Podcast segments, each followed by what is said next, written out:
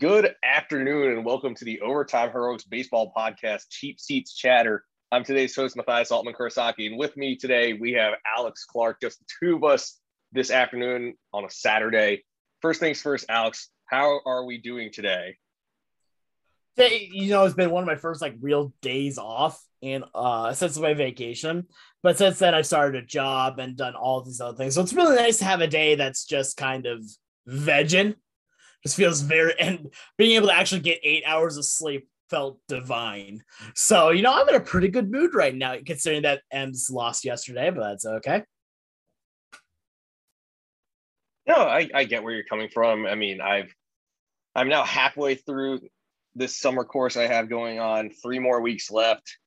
And you know, it's we're coming down to my, the end of my time in Syracuse, and it's been very, very tiring. Obviously, you know, we've basically been working around the clock, especially this summer. So yeah, it definitely felt good to sleep in today. I will say, I definitely am ta- trying to take advantage of those Saturdays and Sundays where I don't have to be in class at 9 a.m. But other than that, yeah, I'm I'm, hang- I'm hanging in there. You know, I'm you know three weeks away from moving back home for a little bit, and yeah, that that's that's where we're at right now. Uh, anyways, we have a full lineup of topics to discuss today. And the first thing uh, we discussed a managerial firing last week, and we also discussed how the Angels hadn't won in a while. And this past week, in the midst of their 14 game losing streak, the Angels fired Joe Maddon in the, I believe it was the final year of his three year contract. To be honest, it kind of stunned me considering, you know, the Angels were off to a good start, but now you know they they lost 14 in a row. They finally won a game. They under their first game their first game won under their interim manager phil nevin. But in reality they've they've lost 15 of 16 but i mean alex what are your thoughts? Because honestly i still am trying to fathom why they fired joe Maddon.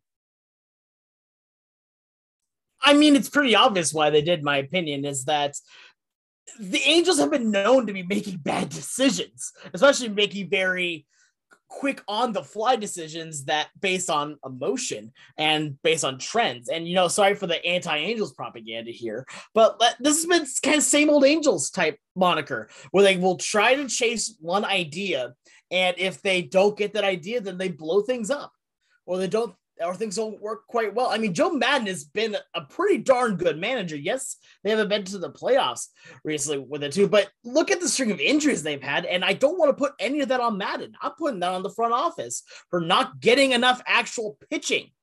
Like this year, their pitching's been kind of interesting. I'm not gonna say great, but has been, you know, interesting. And it's but because it's also not been outright terrible either. But my thing right now, when it comes to the Angels, this was a move that was meant, I think, as almost a scapegoat type idea, still for the as like still for uh the upper management, very similar to what the Phillies did with uh Girardi. Hey, both Joes, by the way. Um, at this point right now, I don't think it was the right move at all. Joe Maddon is a player that is like is a te- is a coach that is a good clubhouse presence because of what he does. Yes, he thinks a little more radically than a lot of other managers do, but this is a full scapegoat move from saying, "Oh, hey, we have a 14 game losing streak. What can we do to change that?" Um, we need to make a big splash. Okay, maybe sign someone, maybe make a trade. No, let's just fire our manager real quick. Very rarely has firing a manager mid-season done good work.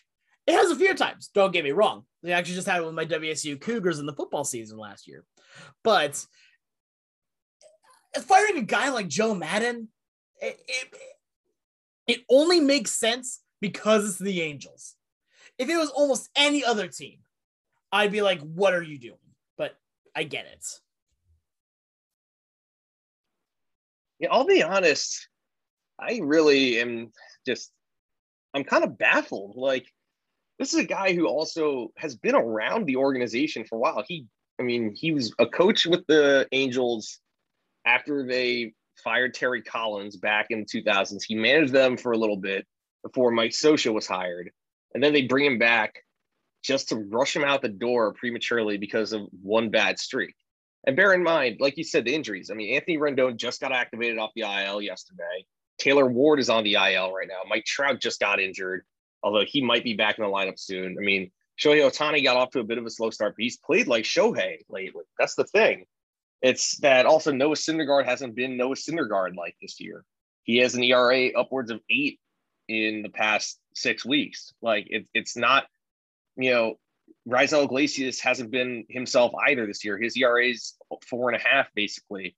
It's just I can't put this all on Maddon. Really, it's the roster construction. It's the same deal with the Phillies. It's the the way the roster is constructed. It's not really meant for success right now. You know, the pitching staff, the starting pitching actually isn't bad with Ohtani, Lorenzen, Detmers, Sandoval, and Syndergaard. But of course, with Syndergaard needing extra rest for this weekend, he won't be facing the Mets. So they had to call up Jhonathan Diaz, who uh, he struggled a lot. And I, I was watching, I watched the game last night, and I just they they look flat. You know, they thought maybe Phil Nevin would change things, but really they've only won one game under Phil Nevin so far. You know, it's a difference between this and what's going on in Philadelphia, I think. Although, again, I was not a, necessarily a fan of firing Joe Girardi either because, you know, Girardi is a proven baseball person. You know, he has been around the game. He played. He he was he won a World Series. And Joe Maddon's also won a World Series. You know, I get that maybe Joe Maddon isn't the manager that some people thought he was with Tampa Bay or what he was with Chicago, but still, like he's still a very good manager. And I think it's a little disrespectful for the Angels to fire him. You know, a guy, like I said, who's been around the organization for a long time to, to fire him the way they did. So it was definitely a reactionary move. I mean, I don't know what's going to save the Angels right now. Really, it, it'll come down to can Mike Trout return to form after this injury? You know, can Anthony Rendon show flashes of what he was in Washington? Can Jared Walsh keep going? You know, Walsh, he's only hitting 248, but I mean, he has 10 homers. He leads the team, or sorry, he's second in the team in RBIs. Can Jo Adell play like Jo Adell? I know he just got sent down to the minors again. You know, can the pitching staff get together, especially that bullpen? Because outside of Iglesias, they don't really have many reliable arms. I mean, Aaron Loup hasn't really been like the Aaron Loup we thought he was last year. Uh, Jimmy Herget has kind of gone through a rough stretch. He gave up that walk-off homer to Bryson Stott. You know, Ryan Tepera hasn't been what he was last year. So really, it's the roster is sort of middling right now, to say the least. So I don't want to blame Joe Maddon for the losing streak. I understand maybe he's not perfect as is the case with Joe Girardi. But I think it's it's kind of disrespectful by the Angels, and I I honestly don't know what Arte Moreno is trying to do with this team. Uh, Alex, any other thoughts? Yeah, I I know exactly what's happening. Is that this is another example of just the Angels being the Angels and trying to chase a trend and are basically once it fails, they have to find a scapegoat because there's no way it could be the general manager. There's no way it could be the front office. No, it's all bad luck. Oh no, it's all Joe Maddon's fault. No, you look at this roster composed from top to bottom. This team is so top heavy that everything after that little bit at the top does not measure up. And on top of it, when you have all these players, yes, the injuries are going to be concerned. Yes, you can't always plan for injuries, but the manager is not to be is not that person to be responsible for that. That's on trainers, that's on the players, and sometimes it's just on bad luck. I think that this was a very hot-headed reactionary move to try and jumpstart something, but in reality, it's one step forward, 10 steps back. And I'm also looking, I mean, remember, we've expanded playoffs this year, and the Angels, even after that losing streak, are only three and a half games out of a playoff spot. But the problem is they've slipped to being nine back of the Astros in the AL West. And so it's it, it's kind of hard, like, you know, they're sort of in that that borderline, like that gray area where they're not really World Series contenders, but I wouldn't say they're bad enough to be considered sellers at the trade deadline. So I'm very curious to see how the rest of their season plays out because I mean, just watching them yesterday against the Mets, I was just like, I don't, I don't know what's going on with this team. Like this, this is a this team has talent. Like you said, though, very, very top heavy, led by Trout and Ohtani. You know, Jared Walsh is a nice player, and Patrick Sandoval's turned into a nice lefty. But after that, it's just kind of, I mean, when Taylor Ward is healthy, he's been great this year. Anthony Rendon has been good in the past, but at this point, I mean, is Anthony Rendon has been? I don't think so yet. But like, he's uh, uh, we knew that maybe he wasn't going to be what he was in Washington. Like, especially that last year in 2019, he was insane. But I don't think we expected him to regress this badly. And I understand he's been injured and all that, but like this is kind of I, I feel bad for him honestly, and I feel bad for the Angels because they're paying him $35 million a year. So anyway, yeah, that's that's the situation out in Anaheim, and who knows what's going to come next. But anyways, uh, we we mentioned Joe Girardi a little bit, and his uh, ever since he's been fired, the Phillies have not lost a game, and they're not the only team in the NL East that has caught fire. The Phillies have won eight games in a row, and the Braves have won nine games in a row. You know, the Braves now up to 32 and 27 on the year. They were struggling to get over 500 for a little bit, but now there they are, 32 and 27. Meanwhile, the Phillies won eight in a row and are finally at 500. They are 29 and 29, if I'm not mistaken. Uh, yes, they are. So, I mean, these two teams I think have talent, but what are you what are your thoughts on the the recent hot streaks? so right now, like this is just how baseball is. It's, it's kind of funny where you know we just spent about a good few minutes talking about how the Angels were being reactionary, and then we spent a lot of the last episode of this talking about how the Phillies were being reactionary, and now look where the Phillies are on a huge winning streak. And I mean, don't get me wrong, they're still only at 500, but that's still dang impressive considering that where they were at. The NL East is becoming one of the most interesting divisions in baseball. Because right now it's very clear that the Mets are far away right now the number one team. They are playing at an unruly level and uh, which just makes the Mariners win over them in the series even better. Sorry, Mac, but I like what I'm seeing from this team, and from this entire division, it's just interesting. The top four of them all are, I'm going to say, very strong contenders to at least make a playoff spot. The Mets are on a are on a tear right now. Uh, Splash's Braves are still playing pretty solid baseball and are above 500. The Phillies are on a hot streak right now at tw- and are have now got back up to 500. And then the Marlins are again, they're a little they're a little bit down right now, but they're still keeping close in the race, only four games behind the Phillies. And then there's the Nationals. But then you take a look at this entire division, and when you have four teams that are all able to compete for something like that, that's impressive. And then on top of it, that's what I love seeing about win streaks like this because it makes the divisions more interesting. I know it's only June. I know it's only June. But when you have tight races even in the middle when you get to the dog days of summer like that is really good to see. And it makes these games that a lot of people just kind of dismiss half the time makes them so much more important. And it has a much more stronger feel to it. Yeah well here's the thing is that so the these two teams are both are both on pretty impressive winning streaks the thing is that the Mets coming into this stretch, the Mets had a, I believe it was a 10 and a half game lead. And the so the Braves have actually made up four games. But that's the thing is that the Braves have won nine in a row, but they're still six and a half games back.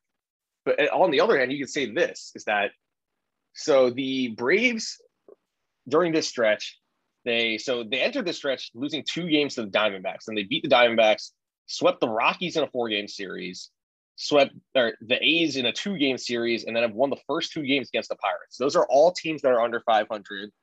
And obviously, that's the thing though is that during that stretch, the Mets have had to face the uh, the Dodgers, who the Mets split with, the Padres, who the Mets lost two of three to, and now they're facing the Angels, who, while the Angels are struggling, I think they're better than all those teams the Braves have faced. But I'm not. I mean, anyways, regardless, the Braves are doing what good teams do, which is beat up on bad teams. It's what the Mets were doing at the beginning of the year too. So that's that's good for them, really. Uh, Ronald Acuna has played like Ronald Acuna lately.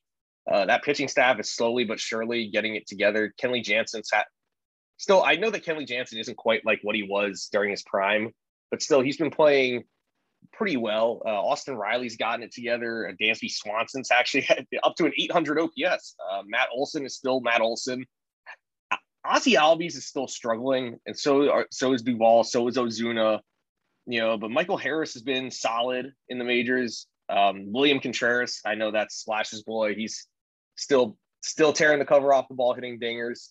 But then then you look at the Phillies, who under uh, manager Rob Thomson, I mean, I mean he's the first manager since Felipe Alou back in 2003 to win their first seven games as manager. That's pretty impressive. Again, the Phillies though have faced, I mean, they faced a struggling Brewers team uh, who have lost nine of ten now, which beyond me. Uh, they've, I mean, they've really not faced a lot of tough competition either. That's the thing, is that I think the, the test for the Braves is going to be coming up when they have to face the Giants for four and the Dodgers for three. And then for the Phillies, I mean, they so they are coming off uh, three games with the Angels during that losing streak, three games with the Brewers, and they just faced the D backs. They also lost two of three to the Giants. The difference as a Mets, I'm going to give this from the pers- perspective as a Mets fan. Bear with me, please. The Mets are nine and three against the Phillies this year. You know, so they've already faced them 12 games. They still have 14 games left with the Braves. So as a Mets fan, I am far more concerned about the Braves than I am the Phillies. The Braves, I also think, have a much better team top to bottom. You know, and also I I worry for Rob Thomson, honestly, because while he's on this winning streak right now, what's going to happen when they inevitably lose a couple games? Then all of a sudden everyone's going to say, "Oh my God, we want to fire him. We shouldn't have fired Joe Girardi." So that that's my take on this whole situation. Uh, uh, Alex, any other additional thoughts? Honestly, at this point right now, it you take a look at the divisions right now in all of baseball, right? And I'm having trouble trying to find more divisions that are as interesting. As that the NL Central is definitely starting to become that a little bit. With now the Cardinals and Brewers really slugging it out. The NL West will always be interesting when you have teams like the Dodgers and the Padres. Then over in, on the American League side, the AL East really isn't too. I mean, it's pretty interesting the sole fact that they have four teams that are above 500 and then the Orioles. the Central is interesting for basically kind of the wrong reasons because it still isn't looking like there's a whole lot of good teams on it. And then the West is interesting because you have again four te- you have two teams that are at uh you have one team that's really at the top and other teams are fighting to get back up there. So I would say right now I could put a little bit of I could put a word on it saying that the NL East right now is the most interesting division in baseball. And these winning streaks are the main reason for it. I mean, even the Marlins, I think the Marlins have won four in a row. I'm not saying the Marlins are like a super great team, but they they have guys like Sandy Alcantara and Jazz Chisholm who like they they they have a, some solid players too, especially on that pitching staff. I mean, so it'll be interesting. I also another note on the Phillies. I think so. Bryce Harper is having another MVP like season. While he can't play the field, he's leading the NL in slugging percentage and in and in OPS and in total bases. Kyle Schwarber actually leads the team in homers though, and in his last seven games has hit four homers with an 857 slugging percentage. Rhys Hoskins has also looked a little better. He hit two homers. So the Phillies offense has definitely been all right. Uh, the their Achilles heel forever is going to be their bullpen because it just I I don't know like Corey Knebel's supposed to be their most reliable arm and even he's been shaky. So that that's what it is. It's it's crazy because Bryce Harper has not made an all-star game as a Philly yet. And we will get into that topic later in the show. So that's that's where it's at. You know, then at least it's it's going to be interesting. Like I said though, I think the Phillies are really going to be hurt by the fact that they are only three and nine against the Mets this year. You know, it's and one big thing has been can you beat up on teams in your division, and the Phillies have not. You know, the Braves played the Mets very tough uh, in that four game series at Citi Field back at the beginning of May. So that'll be interesting. And also, the Mets have not faced the Marlins yet. If you wouldn't believe it, the Mets have completed their season series with the Giants and the D and the Cardinals, and the Mariners, and they have not faced the Marlins yet. So actually, the the Marlins come to Citi Field next week. That is their first series with the Mets on the season. It's June, and they're in the same division. And look at that. Anyways, moving on. You said the NL East is the most interesting division in baseball, but I think I have one that will one up it, and that is the AL East. And one team that's made it interesting lately is the Boston Red Sox, who got off to an absolutely dreadful start. They have won 21 of their last 30 games, and they are rolling. They faced some good teams in this stretch too. I mean, they've they faced the Rays, they faced the Astros. I mean, they they're they are cooking right now. And I know they've beaten up on your Mariners. So uh give give me your thoughts on the Red Sox. Yeah, so the Red Sox are a weak team that has gotten extremely lucky. No, um, I think that the Red Sox right now are an exceptionally good ball club. But what's interesting with them is that in baseball, a lot of times we talk about how teams need to get hot, not just certain players. Full teams need to get hot at the right time in order to win a lot of ball games, win more ball games. They haven't needed to really do that. Their entire team has been, you know, at a decent level with a few guys really popping off as of late. The main one that really comes to my mind is, uh, you know, a, a young fellow by the name of Trevor Story has. I mean, I go back to the Mariners series over in Fenway and didn't he hit like seven home runs in that one series? He had one game where he hit three. And I'm like, what the heck is wrong with you? How are you being this good at baseball?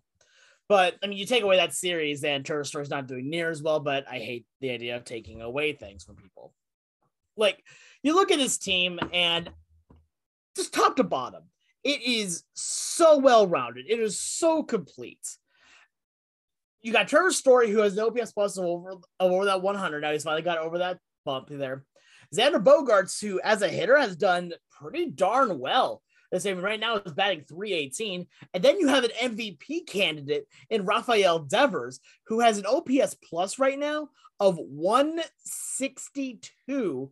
And then you even have JD Martinez as your DH, who has an OPS plus of 168. Like, man, this team is solid at the dish. Then you take a look at them pitching wise, and they still have really good pitching too. It's not amazing, mind you, but it's solid. It's good enough pitching to really get you through what you need to do. Like, okay, so I was watching the game last night again, Seattle versus Boston, and they had Rich Hill on the mound. Now, I keep forgetting that Rich Hill exists because my word, he is old. He's 42 years old. I watch him pitch, and I'm gonna be real with you, Mac. I respect him, but God, I hate watching him pitch.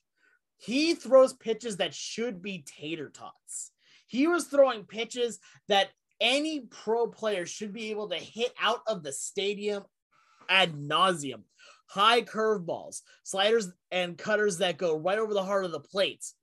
But how he throws them and the amount of movement that he's able to put on those pitches, it's all watching him throw a, a curveball is like watching an eephus. My God, that thing is coming in at 12 miles an hour with more movements. I'm not gonna finish that joke. So it was more movement than a Zumba class. But I I watched this as I, and I just look at this team and I just think, wow, this is a team that is working together. This is a team that knows how to play together and has that real winning culture that everyone's talking about. On the season, again, rich hasn't been amazing. Again, a 4.38 ERA. ERA is all right, you know, with a war of only 0.1 and then 11 game starts, 540 strikeouts. You know, that that's averaging just under four strikeouts a game. But I look at this and I just think this team all together is so strong. Like even their bullpen, like we talk about how important a good bullpen is to a lot of people. Well, let's take a look at their main relievers. Matt Strahm, an ERA of 4.08. Austin Davis, an ERA, an ERA of 1.57. Jake Diekman, a 3.43 ERA. And it really is, it doesn't get much better or too much worse either. Like Sawamura has a 310 ERA, Brasier a 5.59. But all these guys are just solid. That's all you're looking for them to be is just to be solid. And that's exactly what they're doing. They have a few arms that have kind of, you know, struggled a little bit here, but those guys are actually, you know, injured or not playing much on the team right now. Like the highest ERAs of like players that have actually, you know, played a significant amount of time right now are, is Matt Barnes, who's now injured. Here he is a 7.94 ERA. And then Ryan Brasier with that 5.59. Like that's not bad. If those are your worst, then then you're doing something right. I look at this team, and this team is strong and it gets timely hitting when it needs it. Franchy Cordero will forever be the man that has that ruins my hopes and dreams. But I look at this, and I know I've said this phrase so many times just in this last few minutes. But I look at this team and I see a complete ball club. And if there's any team, I, I'm just excited to see that if there's any team that can take on the Yankees right now, who are looking like one of the best teams in baseball right now, I think these Boston Red Sox versus Yankee games are going to be intense going forward. I mean, the thing is that because of how amazing the Yankees have been this year, the Red Sox have actually gained no ground on them. They are still 11 and a half games back and are still in fourth place. That's the thing is every team other than the Orioles in the AL East is above 500 and they're all in playoff position, which is insane to think about. You know, with that extended playoff bracket now, the Red Sox would be the, you know, the third wild card team. And if you, you look at this stretch, I mean, after they got swept by the White Sox at the beginning of May, that first weekend, they faced, so they split with the Braves. They took two of three from the Rangers. They took two of three from the Astros. They uh, obviously, you know, they swept the Mariners. They took two of three from the White Sox. And they only split with the Orioles and split the Reds. And at that point, you're like, all right, so is this team back or are they not? And then they go, they sweep the A's. They take three of four from the Angels, and they've won the first one with Seattle thus far. And this is actually the first time since 1995 that the Red Sox have won seven or more games on a West Coast road trip. So, and then you look at their team stats, and everyone was doubting that that pitching staff. Well, if you wouldn't believe it, their pitching staff has a team ERA of 3.63, which is fourth best in the AL. With that, they've scored the second most runs in the AL. So I think that this is te- this is a team that a lot of people were sleeping on because of their bad start, but they are much better than people think they are. And if you look at that offense, Rafael Devers, one of the best offensive third baseman in the game. He's been great. A 335 batting average with a 955 OPS. That's absolutely outstanding. You know, he's third in the league, the majors actually in batting average.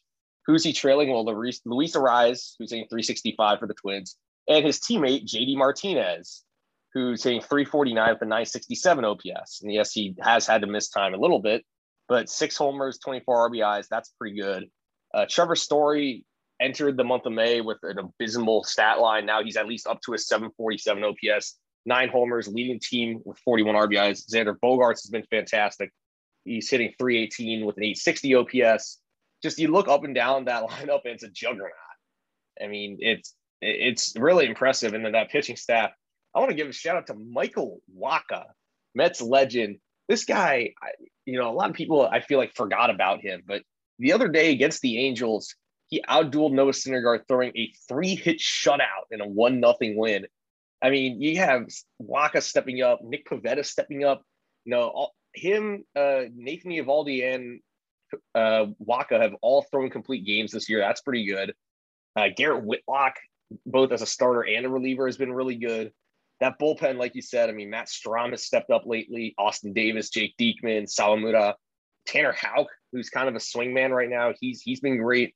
Hansel Robles has gotten it together. John Schreiber has been good. The only real people who've struggled in that bullpen are Brasier and the currently injured Matt Barnes. I guess Phillips Valdez, but he hasn't really been used a ton. So I think that the Red Sox sleeping on the Red Sox is never a good idea, and, and this year is no different.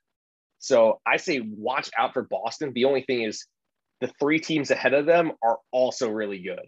So I don't know how badly they can beat up on the Blue Jays or the Yankees or the Rays for that matter. But uh, it's oh boy, it, it's going to be wild in the AL East. And I understand the Red Sox are only three over right now, but just keep keep an eye out for them down the stretch. Any other thoughts on Boston? The AL East is going to be really fun to watch. And right now, you brought up Michael Wacha. I think he is going to be pretty darn good. Uh, he's done pretty darn good, but um, just to kind of give a little bit more um, to give a little bit more uh, junk to it. Uh, he actually starts today against Seattle, and uh, I really hope Seattle makes people remember why we forgot about him. now that's mean, but no, I I just. I think Wacha has definitely earned a good place right now, but I really need Seattle to get another win here. Yeah, I remember a couple years ago when the Mets signed Wacha. I mean, he showed flashes of you know his St. Louis days. I mean, he's a former first round pick, and I remember when he was an absolute monster in the playoffs back in 2013. But you know, he he's battled injuries. He just hasn't looked like himself. And then this year, you know, 1.99 ERA. I do not expect him to maintain this. I mean, a 3.76 FIP and only 33 strikeouts in 49 two thirds innings, but still, I mean, he's doing well. Nathan Eovaldi, Eovaldi, uh, Eovaldi's interesting because He's a good strikeout to walk ratio of 7.20, but he's also allowed 16 homers. So his home run rate is inflated. But I think Eovaldi's still really good. And Nick Pivetta has actually shown flashes of why people have been so high on him. Personally, I thought he was going to be a reliever this year and be their closer, but he's actually looked all right as a starter. So yeah, a lot, a lot going on with the Red Sox. I think they're a pretty exciting team to watch right now. They were an exciting team last year. I mean, I said I thought last year wasn't really a fluke, and they're trying to prove right now that I was right. So, yeah, good good for Boston right now. Anyways, moving on to sort of our last little segment of the show, which is All Star voting has opened, and this is always a fun time of year because you have uh, people vou- uh, vouching for all their favorite players to get in, and remember that this is the All Star game, so every in in baseball, every team needs a representative. So what we want to do is our with our favorite teams, obviously Alex for the Mariners and me for the Mets, is go through the players that we think are deserving to be an be all stars. So Alex, with your Mariners, I know that we've said they've kind of had an up and down year, but who who are you looking at uh, getting sent to Los Angeles this summer? So right now I have three from Seattle that I think deserve it fully, and then one that's you know on the fence borderline. The first one should come as no surprise to anybody who knows anything about baseball, and that's Ty France.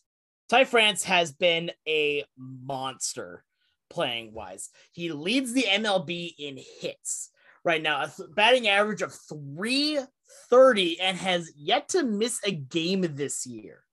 He has played in every single game for Seattle this entire season. And on top of it, right now has a batting average, like I said, of 330, an OPS right now of 902. I don't think there's any debate that Ty France should go to the Midsummer Classic. Watching what he has done this season has been nothing short of watching a master at work. And on top of it, there's also one other category he leads the MLB in, sadly, and that's hit by pitch. As also in yesterday's 610's game, he got hit twice in one game. Like, the, the dude must be sponsored by Advil or something. But, like, I look at this and I'm there's no way, there is not a chance that he does not make it, right? I, I, I certainly hope Ty France makes it because he's been outstanding this year. Like I know that this is probably a little bit of fan bias, but at the same time, it's not. He deserves to start the All Star game at first base. 100%. There's not another first baseman in the American League that has done as well as he has done. Not only offensively, defensively, he's also been pretty darn good. Like I, I almost, I almost cursed there. No, he's been near perfect at first base defensively. There's no debate that Ty France needs to be there. The next player that I think truly deserves it here is going to be a pitcher for the team, as Logan Gilbert, I think, deserves to go to the game as well. A young guy in what is, I was to say, his true first year of the season, as last year didn't get a whole ton to work, but just kept on building, building, building. Now he's showing what he can really do. An ERA of 2.41 so far on this season. An ERA plus 155, a FIP of 314. So not a whole big, not that big of a jump from his true ERA.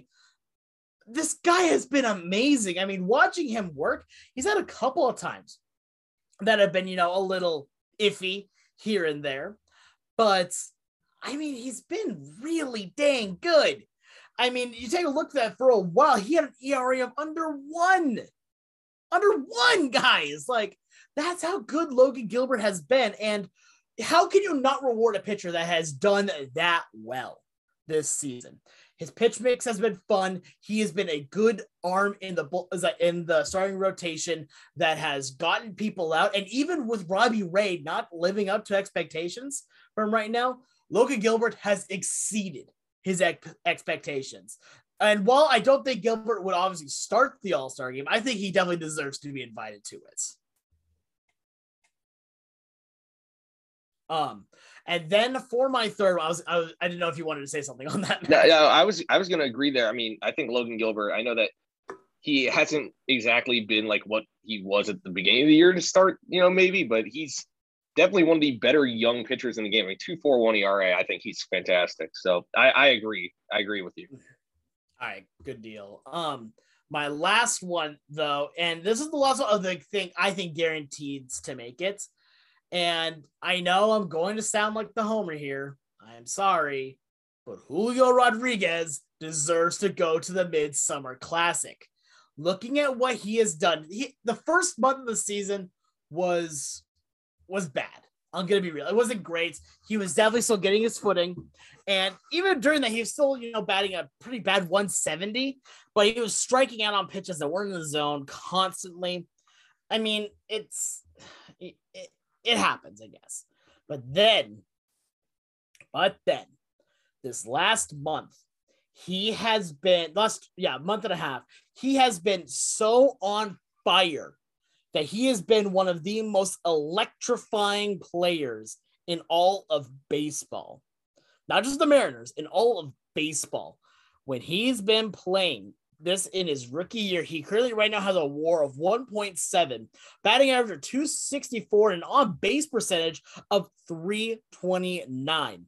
Given that after the first month of the season, he was batting 170 and to get that batting average all the way up that far, it's incredible. Watching what he has done, he has an offensive WAR right now of 1.6 and a defensive WAR right now of 0.3. Watching him in the outfield, like I don't know what the closest thing to a sure bet is, but seeing Julio Rodriguez play in the outfield and going for a catch or going to make a running play is the closest thing that I have seen in the outfield to a surefire player there since Griffey. Like that's how good the level defender that he is out there. He's great on the field. Is great on the field. He's a great base stealer. I think he's still one of the leaders, if not the leader in base stealers right now. How can this guy not be in the Midsummer Classic? He has on top of it, he's also one of the most popular players where you take a look and a lot of people will say, Who do you know from the Mariners? They know Julio. Um, and that's that's kind of what I've seen right now. He is a spark plug spark plug player that is so exciting to watch. And I love seeing when he plays because he also always finds a way to get it going. Yeah, no, uh, with Julio, I'm also looking. I mean, like you said, I mean, he got off to a slow start. He only in April, so he only hit 206 in April, did hit any homers, but especially a great month of May. I mean, since so in the last four weeks, the last 28 days, he's hit 286, 358, 510 with six homers and seven steals. And he still leads the majors with 17 steals, seven homers, yeah, he strikes out a lot, but like he does everything else well. And I mean, watching Julio play up close and personal at Citi Field, like he has range that I, I, I, I rarely see players have range like him and be able to hit like him. So I think I fully support his bid to make the All Star game. He's he's a five tool player, really. Hmm. He is. That's what I really love about him is that he is that kind of full level player that really can do it all. Well, that I'll give a little bit of credit to him, especially for. Uh, we've talked a little bit about how um, he's struck out on pitches outside the zone a lot this season. Yesterday's ball game in the ninth inning, he was up in a situation where he was down 0 2. And he laid off a few pitches to get to a two and two count that each one of them were just barely out of the zone. If it was in April, those would have all been strike threes. And yet he's still staying patient. And that's such a refreshing thing to see from a young player. Now, for the last thing, I said that there was one person that's on borderline, and you'll see why when I get to it. So there's a few other players that I you know considered with this. Eugenio Suarez is someone who has really been turning up the juice recently. 233 average, but 11 homers leading the team and has had some amazing clutch hitting. Jesse Winker has not done well this season, but it's also been good at clutch hitting wise. I don't think he deserves to make it though. The, and then even in the bullpen, like having uh excuse me, having a couple other guys that have done exceptionally well pitching wise. Uh, again, Paul Sewald has had himself a pretty darn good season so far 2.11 ERA. Penn Murfee, since coming up from the minor leagues, has pitched phenomenally well in 19 games, a 0.87 ERA. I love seeing it. It's amazing to see. However, the guy that I think is borderline and very well could make it is the one, the only JP Crawford. JP Crawford has been a very interesting player this season where he's gone very much up and down on the season right now. Where he had times where he was batting well over 300 and then times where he wouldn't get a hit for five games. But right now, overall on the season for him at the moment, uh, he is currently batting right now at 295 average with 386 on base percentage and slugging 440 for an OPS of 826. Solid defensive wise, he's a gold glover. Like I there's not much more to say about it. He is a gold glover. And on top of it, you look at his OPS plus, check it. He actually has the second highest on, on the Mariner team right now of starters, mind you. Second highest uh, with a 144 OPS plus. The only one that has more than him is Ty France with a 165 OPS. Like I look at what is going on with JP. He deserves it. The problem I see with him is that he has been so streaky this entire season that there are times where he's been absolutely on fire and times where he just can't get anything going.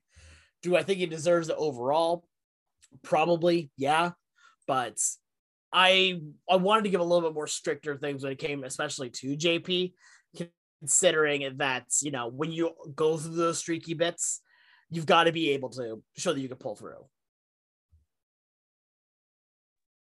Well, I mean, also the thing is that, and I, I was going to mention Crawford because I think he's really looked like the player that we thought he was going to be when he was initially drafted and when the Mariners traded for him. But if you look at the rest of the AL shortstops, the only one, at least listed on the ballot, that has a higher OPS than him is Xander Bogaerts. Oh, and, and Tim Anderson, although I believe Anderson is injured right now. So really, I think there's no reason for JP Crawford not to be an All Star. I mean, the other thing I want to point out is that he's drawn a decent amount of walks 26 walks, uh, sorry, 27 walks against 36 strikeouts. It's not like he's striking out a ton. That's under a 20% K rate. I mean, 295 average, 826 OPS. I think I think that's an all-star and he's playing good defense. I mean, he's only hit five homers, but I mean his career high is only nine from last year. So I think JP Crawford other than Ty France, he might be the most worthy guy of being an all star. And obviously, Julio, I agree.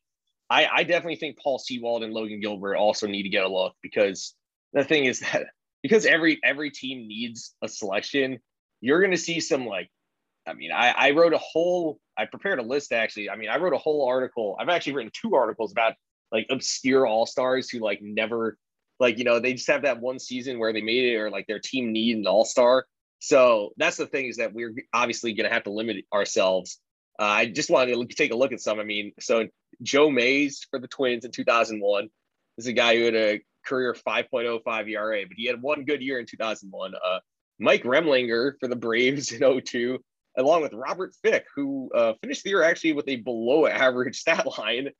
Um, he was actually non tendered the following uh, after that season. Lance Carter for the 2003 Devil Rays had an ERA over four, but his team needed a rep. Uh, Ken Harvey for the 04 Royals. Uh, the other one I want to mention, the, and this one is probably the, the biggest sign of, oh, our team needs an all star. Mark Redman in 2006 had an ERA over five in the first half with just 32 strikeouts and 82 innings. But the Royals had uh, lost, I believe, 104 games that year, and they need an all star. So Mark Redman was the representative. So just bear, bear that in mind a little bit, I guess, because while I think the Mariners definitely have guys, I think I think all those guys you mentioned are worthy, that's that's going to limit us a little bit, which is a problem. But anyways, honestly, I don't mind the fact that every team needs a representative. Uh, it could be much worse. But anyways, moving over to my New York Mets, the first guy and the most obvious guy, in my opinion, is also the first baseman, and that is Pete Alonso. He is having a fantastic year you know, last year got off to a bit of a slow start, but overall he's hitting 281, 359, 538, so an 898 OPS, 155 OPS plus, 16 homers, nine doubles, and an NL leading 54 RBIs. I think he's having a fantastic season. And I mean, is there really any debate on if he should be an all star or not? No, the only debate I think when it comes to Big Me Pete is uh, should he be in the home run derby and how many home runs will the he hit in said yes, home run derby? Yeah, how many homers will he hit in that derby and how many uh, birds will uh, be falling out of the sky when he hits moon shots that somehow destroy every bird in the sky? like, yeah, I mean, what do you what do you want? Big Me Pete has been amazing this year. Looking at him on the season, look, 155 OPS, batting 281 for a power hitter. That's incredible. 16 dongers. Like, what do you want? what do you want? Are you not entertained? and really, I, I'm excited to see him in the. I'm assuming he'll be in the home run derby. I mean, he isn't. I mean, last year, everyone's so scared about. Oh my God, you know, the home run derby is going to mess up your swing. But Alonso only had 11 homers, I believe, going into last year's derby, and he hit 25 after it. So I, I, I mean, I think he he's got to be in, and obviously, I think he's going to be an all star. Sticking on the offensive side of things, uh, Jeff McNeil is back this year. Uh, only three homers, but who cares? He's hitting 318 with an 815 OPS. Plus, second base isn't that great of a position this year. So I think Jeff McNeil has a clear path. He also has a number of multi hits games. He's in the he's among the league leaders in that category. So I think McNeil, who also is very versatile, is definitely worthy of being in the All Star game. Yet, like I said, 318 batting average, 370 on base, 444 slugging, three homers, 14 doubles, one triple, 28 RBIs. I mean, any objections to Jeff? Because I think the Flying Squirrel is is very back after a rough 2021. No, yeah, the Flying Squirrel is going to be flying into the all into the Midsummer Classic. I mean, come on.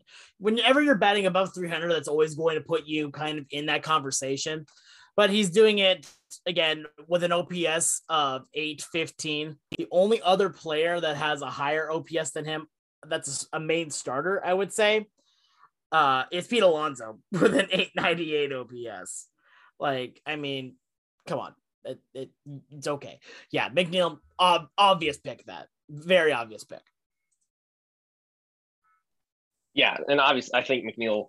I mean, then then again, you look at the second baseman in the NL and was taking a quick look, and he actually,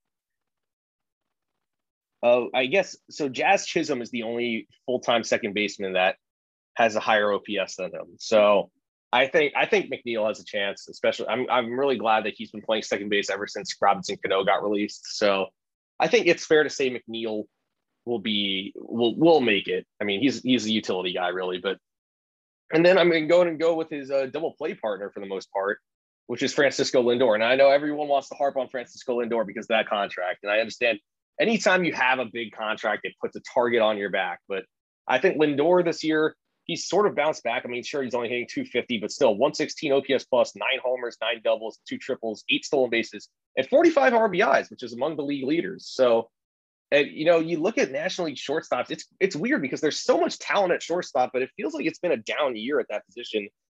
The only players with an OPS higher than him at, at that position in the NL at least, and that this is among qualified hitters. Uh, you have Dansby Swanson, Trea Turner, and if I'm not mistaken, Tommy Edman, and then Kyle Farmer. So I mean, there's those are four guys, but you got to add in also Lindor has been pretty solid defensively, especially if you go by outs above average and by F WAR, he's among the lead, leaders. So I think while Lindor definitely had a slump at one point, I think he's he, I think he's an all star still.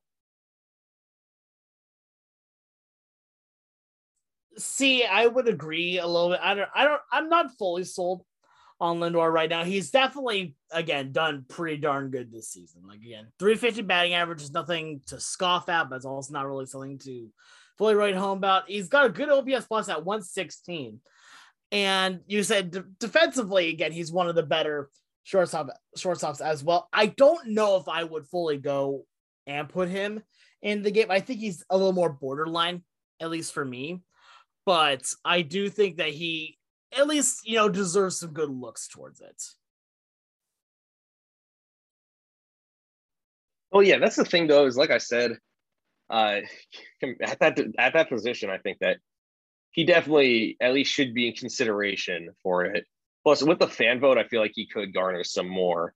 Um, and then I have one more guy who I think is a surefire bet, especially the way he's pitching, and that is uh, your old friend, uh, and that is Edwin Diaz, who I know uh, like sort sort of similar to Lindor. It feels like everyone wants to beat up on Diaz because of the way he, the Mets got him, giving up Jarred Kelenic. But if you look at his stats for the year, I mean, 2.28 ERA, 11 saves, 43 strikeouts, and 23 and two thirds innings. That's just silly, in my opinion. Uh, a 2.42 FIP, which is really good. So overall, while he can get wild at times, I mean, he's got a 16.4 strikeouts per nine against a 3.8 walks per nine, which I know isn't great. I mean, you always want to be better than that, but I think, I, in my opinion, that that's an all-star caliber year. And I mean, obviously, he's had a couple of up and down outings, but he's he's responded to when he's been called for the most part. I understand even when he even when he doesn't pitch well, he finds his way to sort of sort of limit the damage. You know, he's only had one where he's like completely lost it, uh, and just for good measure, he's struck out 45.7% of the batters he's faced this year, which is insane. Plus, he still he, his slider has been absolutely wicked this year. So that's my that that's my other surefire bet. I mean, I'm sure you have your thoughts on Edwin Diaz. Blast the trumpets blast the trumpets. no, Edwin Diaz 100% deserves it. And I don't hate on Diaz. I love Edwin Diaz. I love Sugar, as we call him still.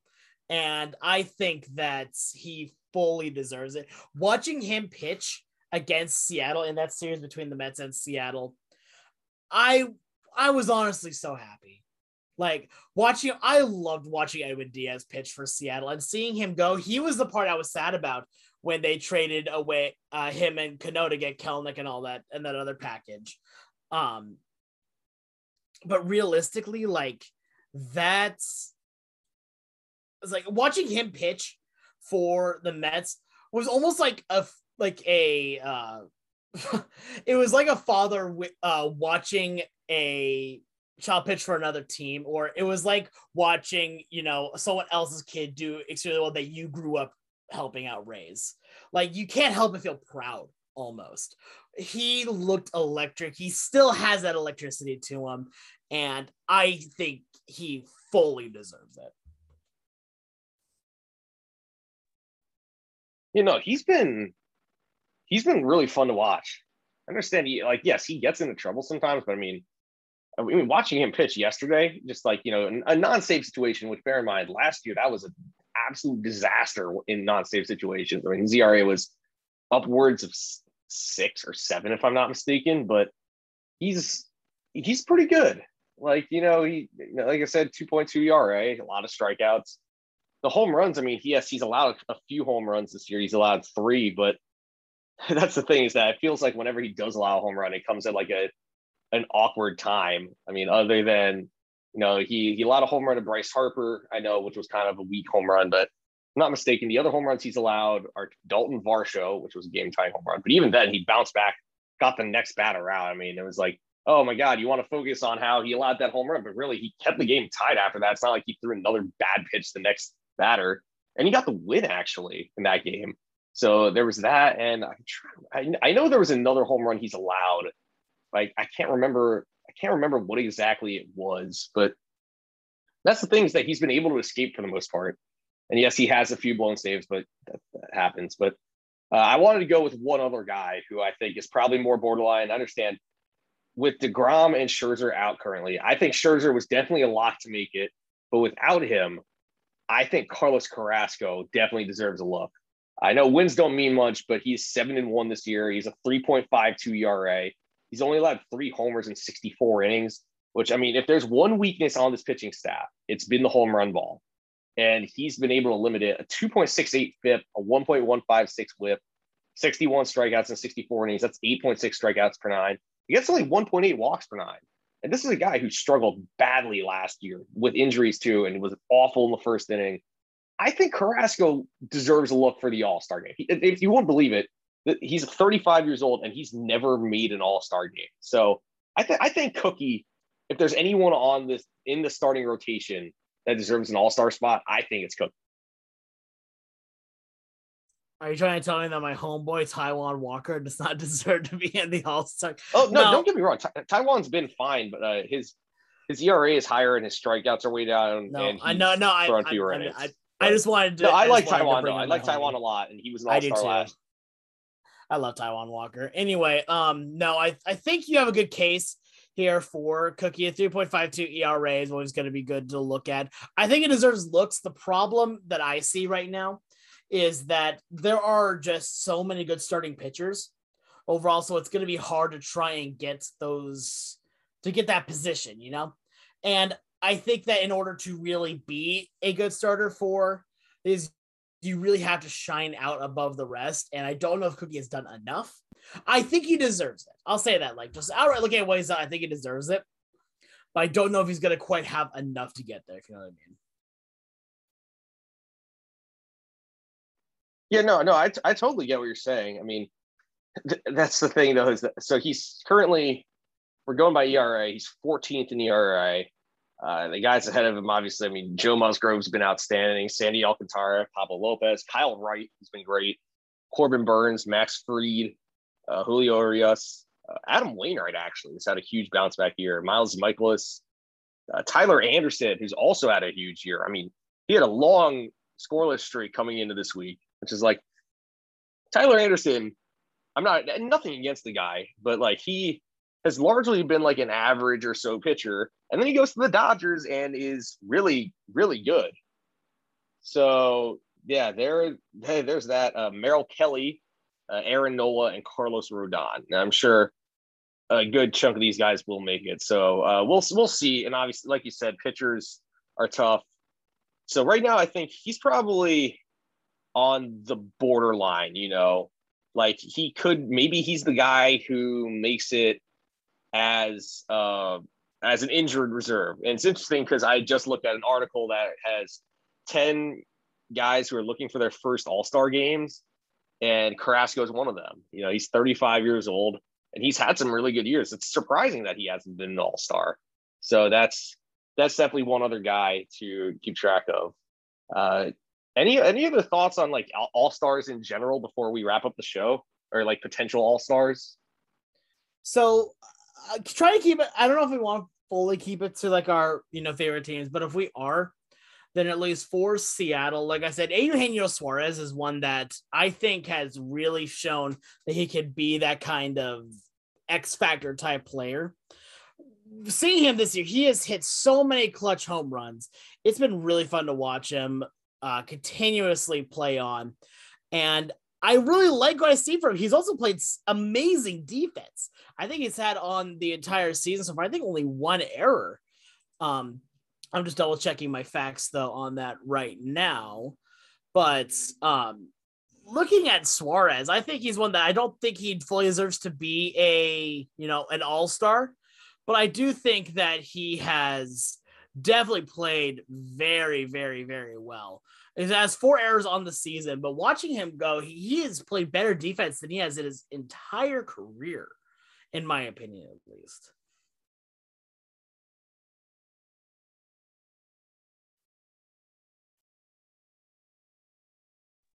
Yeah, no, I think Eugenio. I remember when a, it's funny because Eugenio made it when he was. It was before that year he hit 49 homers when he was with Cincinnati.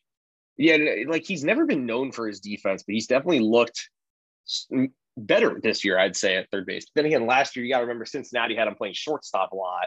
So yeah, yeah I'm, I'm interested in him because also remember he's replacing Kyle Seager, who's been like a stalwart at third base. So it, it's interesting to see how he's doing. But uh, in uh, for players that aren't related to either of our teams, one guy who, my God, am I hoping this guy finally makes an All Star game? Byron Buxton. While he's sort of been streaky this year, he in 43 games with his recent hot streak is up to 17 homers and 30 RBIs with a 911 OPS. I don't care if this guy's hitting 230 at the All Star break. He is tearing, he's when he's making contact, he's sending the ball flying. I I need to see Byron Buxton in the All Star game. I understand his defense has not necessarily been the gold glove caliber we thought it would be, but my God, he's been outstanding this year. So I think Buxton needs to get in. Another guy who's mentioned in uh, that article by MLB.com by Will Leitch uh, that deserves to get in, I think, is Joe Musgrove. He's leading the majors in ERA. He's he's just overall been fantastic. So th- those are two guys who I think definitely are like surefire. They're going to make their first All Star games this year.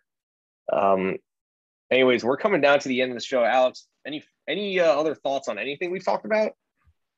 So right now, this like again, we talk a lot about how the season is shaping up, and we're finally getting to one of my favorite parts of the year, and that is All Star season.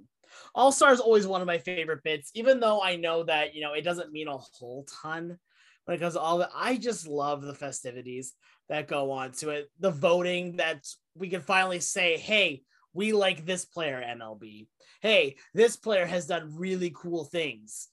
Notice them and give them things.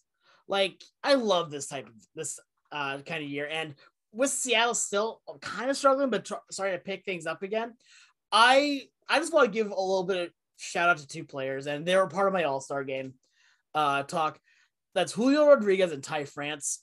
Both of them are so good at baseball, and I just love seeing it. And I just love the whole story of Ty France, especially coming over from Seattle in the Austin Nola trade was supposed to be a backup third baseman to Kyle Seager and potentially, you know, be his replacement if Kyle uh, retired.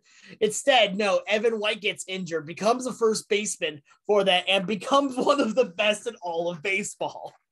Like, come on, how can you not like the guy? I'll tell you, he's also, what I heard, pretty chill, dude. And I like that. And then, you know, Julio Rodriguez, you love seeing rookies come up and immediately start wrecking shop. Like, yes, it took him a month to get there, but now he is one of the most fun players to watch. When he's up at the dish, he looks like a major league player, even as a rookie.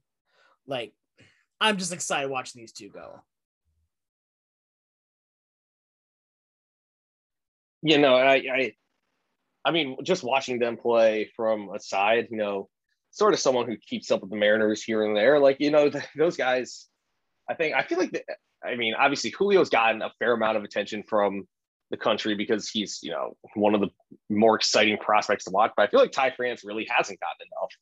So, and he, even so with Julio, I think because of his struggles early in the year, I feel like he hasn't gotten enough uh, attention. So, yeah, that's that. That's what I have on those guys, and that's for the Mets. I mean, obviously, I want to see guys like Brandon Nimmo make it eventually too, but uh, I think I think Diaz and Lindor and Alonso and McNeil, even Carrasco, I think those are all guys who I think have a shot. Like I said, though, because of the roster constraints where every single team needs a representative, that means you'll have to see, you know, players from those lesser teams, like, you know, this year it's the Nationals and the Reds and the Cubs. Like, you'll, you'll have to see those guys, uh, those teams send players. So, I, although I think there are guys like, you know, the Cubs have David Robertson's, Seiya, although he's injured, Seiya Suzuki, he's, he's played well. And then you know, the Nationals have Juan Soto still. The Reds, Joey Votto's looked like a beast. Well, it sucks because Tyler Stephenson was probably their best bet. And now he's injured. But Alexis Diaz, Edwin Diaz's brother, has actually been really good this year. And then, you know, the Rockies are our last place team, but they have CJ Cron. So, you know, I think every team in the, it's not like there's going to be some like, oh my God, who the heck is this guy? How is he an all star? I don't think there's going to be a ton of those guys this year, but still, there, it'll it'll be interesting to see what what happens uh, with the roster selection real so, quick then while we're on the roster selection there's one team that i do want to know like who you would put in the all-star game for to represent? That's the a's. Who would you put in to represent the a's? Okay, so i'm looking so, at a team and this is tough. I, am not sure. Like that's, that's the thing. I don't know. But, but hitting okay, wise well, there's not a person that's but batting above 257 that's ramon laureano. Pitching yeah. wise we're probably gonna have to go. And I mean, Paul Blackburn has done well in 12 games. I mean, so has Frankie Montas. I would say, but I would say Blackburn's probably the only one I would feel comfortable sending. Well, the, the tough part is also they've lost 10 games in a row. For a little bit, it looked like Dany Jimenez would be the guy. He's struggled badly lately. Uh, if I were to guess right now, it's probably either Blackburn or Montas. See, both those guys are having good years. Montas with more strikeouts, Blackburn with a lower ERA. So it's going to be one of those two guys because if you look at their offense, I mean, they have three guys in their lineup who have it above 100 OPS. Elvis Andrus at 101, he is a 680 OPS. Seth, uh, sorry, Seth Brown right at 100, 684 OPS, and Ramon Laureano at a 108 OPS plus with, with a 697 OPS. So they don't have a single starting player. They don't have a single player period with an OPS over 700. They have a team OPS of 598. I mean, yeah, it's it's disgusting. So I'm going to assume it's going to be. I actually think it's going to be Montas just because he's thrown more innings, but and has more strikeouts. But I also see a very good case for Paul Blackburn. So yeah, that's the, yeah, it, no. again, it's going to be tough. Like I think you know the Royals are also having a rough year, but Andrew Benintendi's hitting like 330, so he'll probably make it, or Scott Barlow will make it. You know, that's the thing. Some some sometimes like I know that last year the Rangers had three All Stars. I believe they were all traded. Uh, no, Adolis wasn't traded. Adolis Garcia wasn't traded, but you know, I remember the Mets in 2019. The sign that they were better than the team that was 10 games under 500 at the All Star break was that they sent McNeil, Degrom, and Alonso to the All Star game. So I think I think some of these teams will, you know, they'll they'll find someone. It's just the a, the A's. I think right now are probably the toughest team to pick. So yeah, that's that's why I brought him up in the last little minute here, is because yeah, it, it's yeah, it's, it's, it's easy sometimes.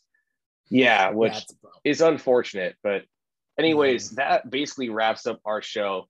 Uh, for those who are unaware, you can vote in the for the All Star game uh, five times every 24 hours. So vote as much as possible. Remember, there are also two phases. So you'll go phase one, and then the I believe it's the top three vote getters at each position move on, except for the outfield, which I think is a little more maybe top five. Uh, those players move on to phase two, and then from there they decide on who's starting. Remember that fan voting. If your if your favorite player is not voted to start the All Star game, does not mean they will not make it. Obviously, you can make it as a reserve. And there's also a number of players who will pull out of the All Star game due to injury concerns or stuff like that. So just because they don't make it as a starter doesn't mean you, they don't have any chance because there are a number of players who end up getting replaced. Anyways, that basically does it for us. Thank you, Alex, of course, for making it. Make sure to follow us on Twitter. Follow Alex at the Sports Guy 242. Follow myself at Matthias underscore A underscore K. And of course, follow the baseball department on Twitter at baseball underscore OTH we again we'll, we'll be pumping things out every week. Uh, it seems like obviously we're going to be sticking with weekends for now, but once everyone's schedule clears out, we will be you know throughout during some weeknights too. But anyways, that does it for us. Thank you all for listening, and I hope to hear from you all real soon.